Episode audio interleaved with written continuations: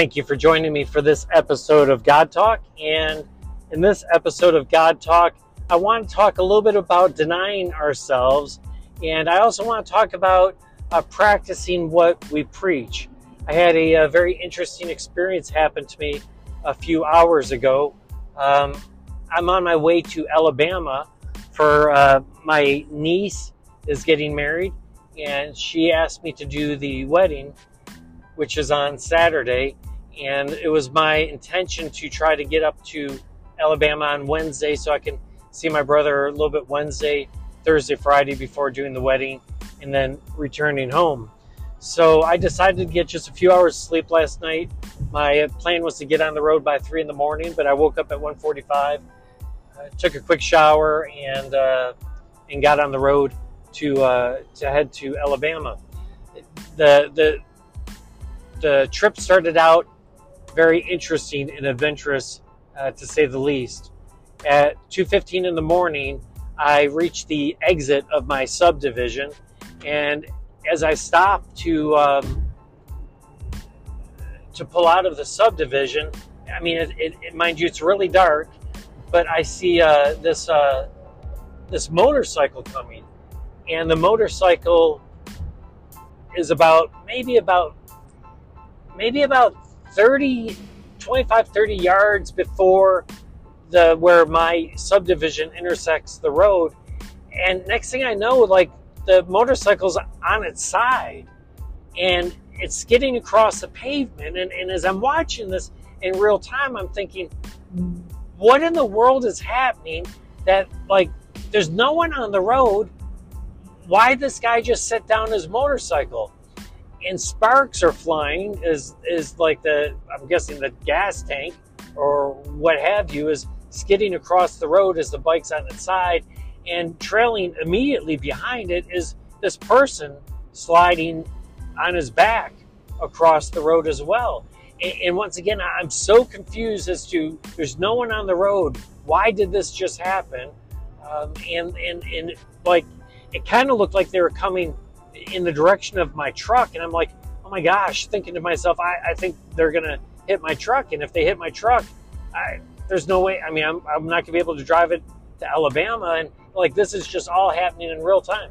Well, it, as it turns out, they were kind of angling towards the entrance of my subdivision and goes off the road and into the grass right on the other side of the entrance slash exit of my subdivision. And I put my truck in park, I hop out, and I'm like, Are you all right?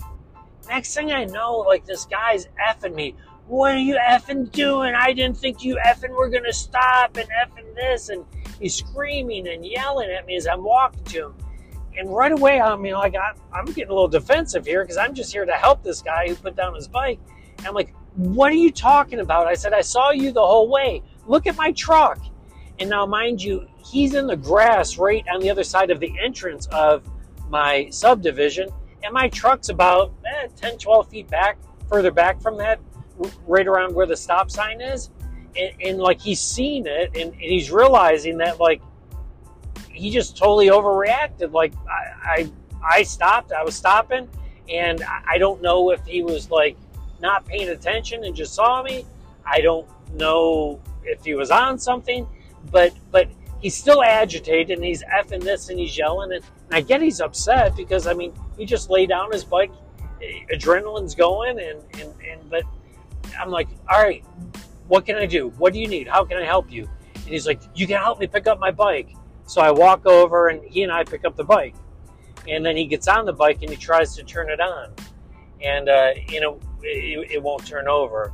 And, and now he's upset because, like, his his bike is messed up, and and he's he's just upset. I'm like, listen, do you need a ride home? Now, mind you, it's two fifteen in the morning. I don't know where this guy's coming from. I don't know where he's going. He's covered in tattoos. He's he's relatively uh, rough looking, uh, thin, uh, but about thirty, I'm gonna guess. And uh, and, and I, I've got that conversation going on in my head do you like give him a ride home or, or don't you? And I'm thinking this might very well not work out well. One, he's highly agitated. Two, I don't know if he's on anything, and and, and so I, uh, but I, I can't leave him sitting there by the side of the road at two fifteen in the morning. So I said, listen, um, I'll, I'll, give you a ride home. I said, do you think there's any way we can get your bike in the back of the car? It's like, there's no way we're going to lift that, that up to two of us, but I've got a ramp back where I stay, and we can come back with the ramp and and, and, and get it up in, in the truck, and then you can bring it home. Uh, and uh, okay, we'll do that. Now I don't know if he lives one mile away, five miles away, or what. I'm trying to get out the door, or I was already out the door, but trying to head out to Alabama to uh, to go and do this wedding, and uh, and so I start driving him to where he uh, where he's staying, and we get into these back roads, and it wasn't far from where where this happened, maybe a mile, mile and a half away. But I kid you not, there were no no street lights back where he lived. Uh, in fact, when, when, he told me where the house was and to pull over, um, I couldn't even tell there's a house there. It was so dark. Uh, and I said, as we're driving, I said, "Do you think your buddy would be awake?" He's like, "Yeah, he's awake." Um, and, and, when he gets in my car and we're driving, uh, mind you, my wallet's there in the console, and I don't know if he's got a knife. I don't know how any of this is going to turn out well, but he's like, I don't know, man. I just, I didn't think you were going to stop, and and and and I just, man, my life is just so messed up, and this is just the last straw. Now I don't even have a vehicle, and and and, and I don't, you know, I, I won't be able to get it fixed, and and he's just like, he's all of a sudden like just going into despair. Where honestly, like it sounds like he's almost suicidal. And so I said, well, I mean, don't don't you have a job? Why, why don't you have any money that you can't get your bike fixed? And he and he said, uh, because I'm trying to support two families, and and he said, and I have trouble even getting jobs because of my background and my past. So that's telling me the guy's got a felony. So like driving down these dark streets, this guy's got a criminal record that people, when they do the background searches, won't hire him. Uh, he's highly agitated. Um, don't know where I'm taking him. And I said, listen, I said, I, would like to like to help you. I'd like to see you turn your life around. The good news is, is I'm a pastor. Um, I, I'd love to see you get your life going in the right direction. And listen, in terms of your bike, let's find out what it costs, and and either myself or you know my church has a help fund where we can help you try to get back on your feet and get your life going in the right direction. He's like, oh man, thank you so much. Maybe this is what I needed. I maybe I needed this to happen to uh, to to turn my life around. And, and so the conversation was the whole gamut.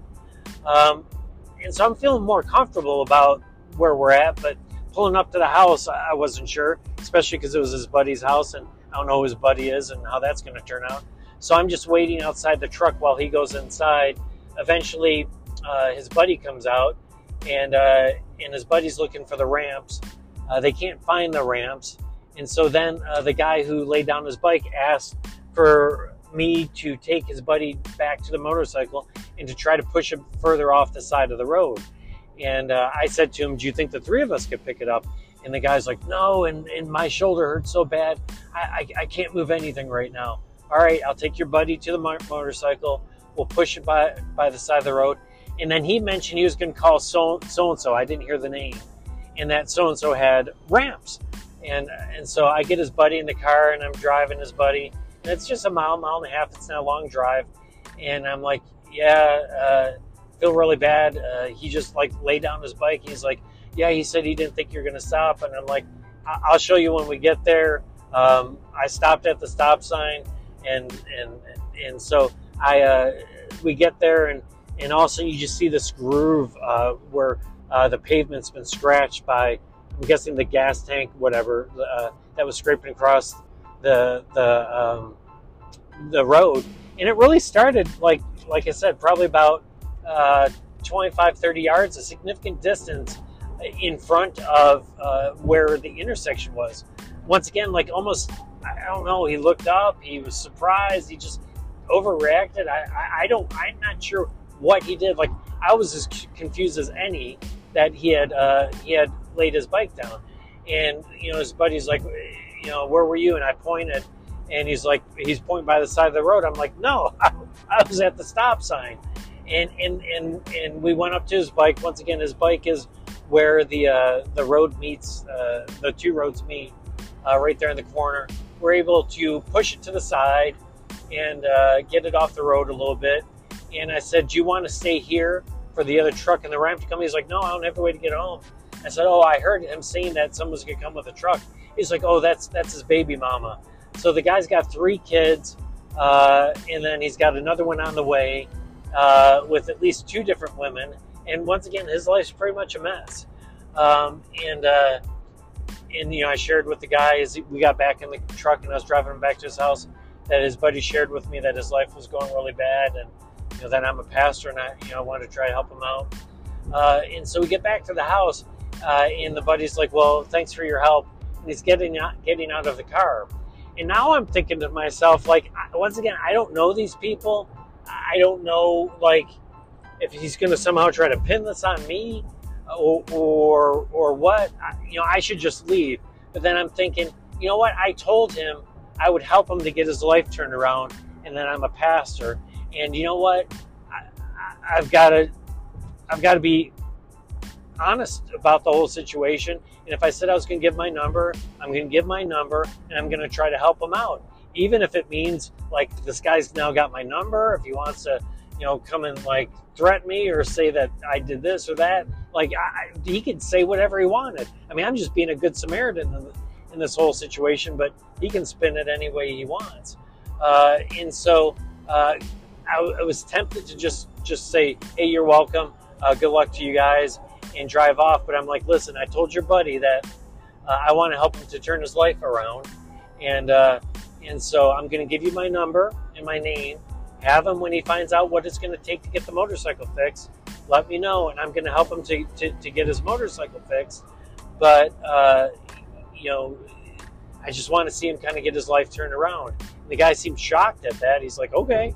Uh, and meanwhile, I'm like, my my subconscious is yelling, idiot, idiot. This isn't a good situation. Uh, this isn't going to turn out well.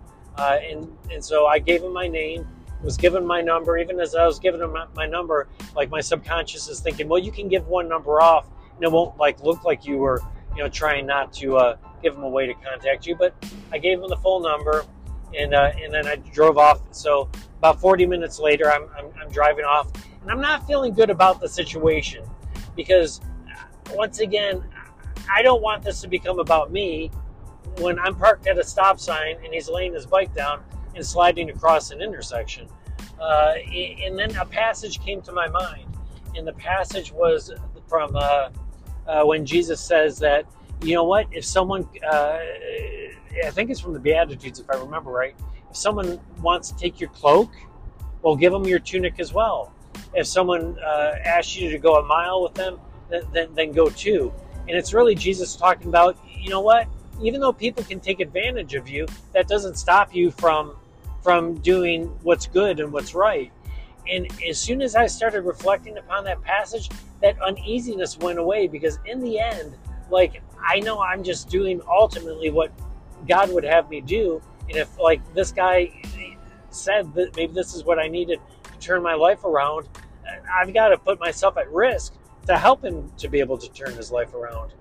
And then what was more uh, humorous as I kind of thought through the whole thing as the morning has progressed, and it's now seven in the morning, and this happened at two in the morning, was that on Sunday I just preached before the congregation about how the fact that um, we can become so distracted and busy with life that we fail to to follow what God's calling for us to do.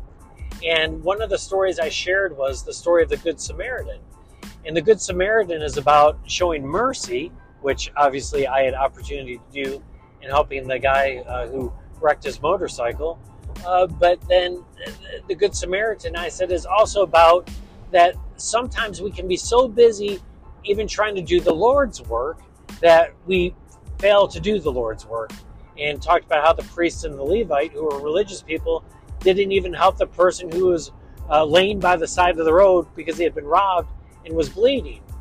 And uh, here, I, here I have this situation in which I'm trying to do the Lord's work. I'm driving 700 miles out to Alabama uh, to do my uh, niece's wedding at, at, a time in a situation that's not ideal. In fact, I'm the only one that's invited, and and I haven't had a lot of contact with my niece for the last 10 years or so because of a, a situation when uh, I was visiting one time. My brother wanted me to talk to her because she was making some bad decisions in her life.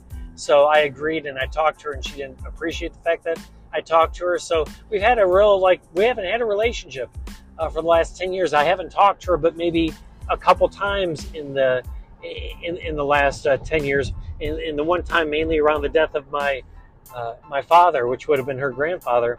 But she reached out to me to do this wedding, and I, you know I agreed to do it as an opportunity to reconcile that relationship with her. Also, with, between her and her dad, her dad wasn't even going to the wedding for uh, a few different reasons, but I was able to, in doing the premarital counseling with her and her fiance, also encourage my brother to get together with them and to work out the differences and and he's going to be at the wedding. So my point being is I, I, was just trying to leave. I was busy if you will going to do the lord's work. And in being busy to do the lord's work the lord put something else in front of me that i just preached on on sunday. This person wasn't robbed laying bloodied by the side of the road but this is someone who had fallen off his motorcycle and was laying by the side of the road. And in my mind, I knew I was putting myself at risk by helping, putting myself at risk by driving home, putting myself at risk by giving phone number. But you know what? If, God's going to use me uh, to help people, if what this guy said is true, maybe this is, you know, this is a good thing that this has happened to me. Then, then I need to be able to do my part and to trust that God will handle all the, the, the, the, uh, the bad things that could go along with uh, the situations I put myself in. So I just want to encourage you. I don't know where you're at. I don't know what's going on in your life, but uh, whether or not these things are tests that we have or they're just life itself, uh, I know this that we have plenty of opportunities in which uh, we're too busy to, to stop and help people. Sometimes we have to put ourselves at risk to help people. I also know that there's times where we don't want to do something but we know that God's calling for us to do it. And I believe I even talked about this this past Sunday that Jesus says, or at least I have the last few Sundays, if you're going to follow me, you have to deny yourself. And it's just not, it's, denying ourselves is not something that we like to do. We don't have to deny ourselves about anything. I mean, whether it's, you know, the, the, the money that we have, the things we can buy, uh, the access to, to, to our food, to technology, everything's always at our fingertips. You can literally order something from Amazon right now and have it delivered by 2 this afternoon, probably. Probably by 11 this morning, as I record this at 7 in the morning. Uh, so, denial of oneself isn't easy, but it's what God calls for us to do. So, I just want to encourage you that keep your eyes open to how God might be moving in your life, how He might call for you to do something you don't want to do, uh, to even put yourself at risk at times in order to help someone who's in need. And uh, in so doing, we have the opportunity to uh, to reach out to people who might otherwise not experience uh, the, the, mercy and the love uh, of Christ. And um, I don't know how this turns out, but I just wanted to share with you the story because I think these things aren't coincidences. I just talked about it on Sunday and I had an opportunity to live it out at 2 a.m. this morning. I hope you have a wonderful day. I hope you have a wonderful week. God bless all of you. I'll talk to you next week.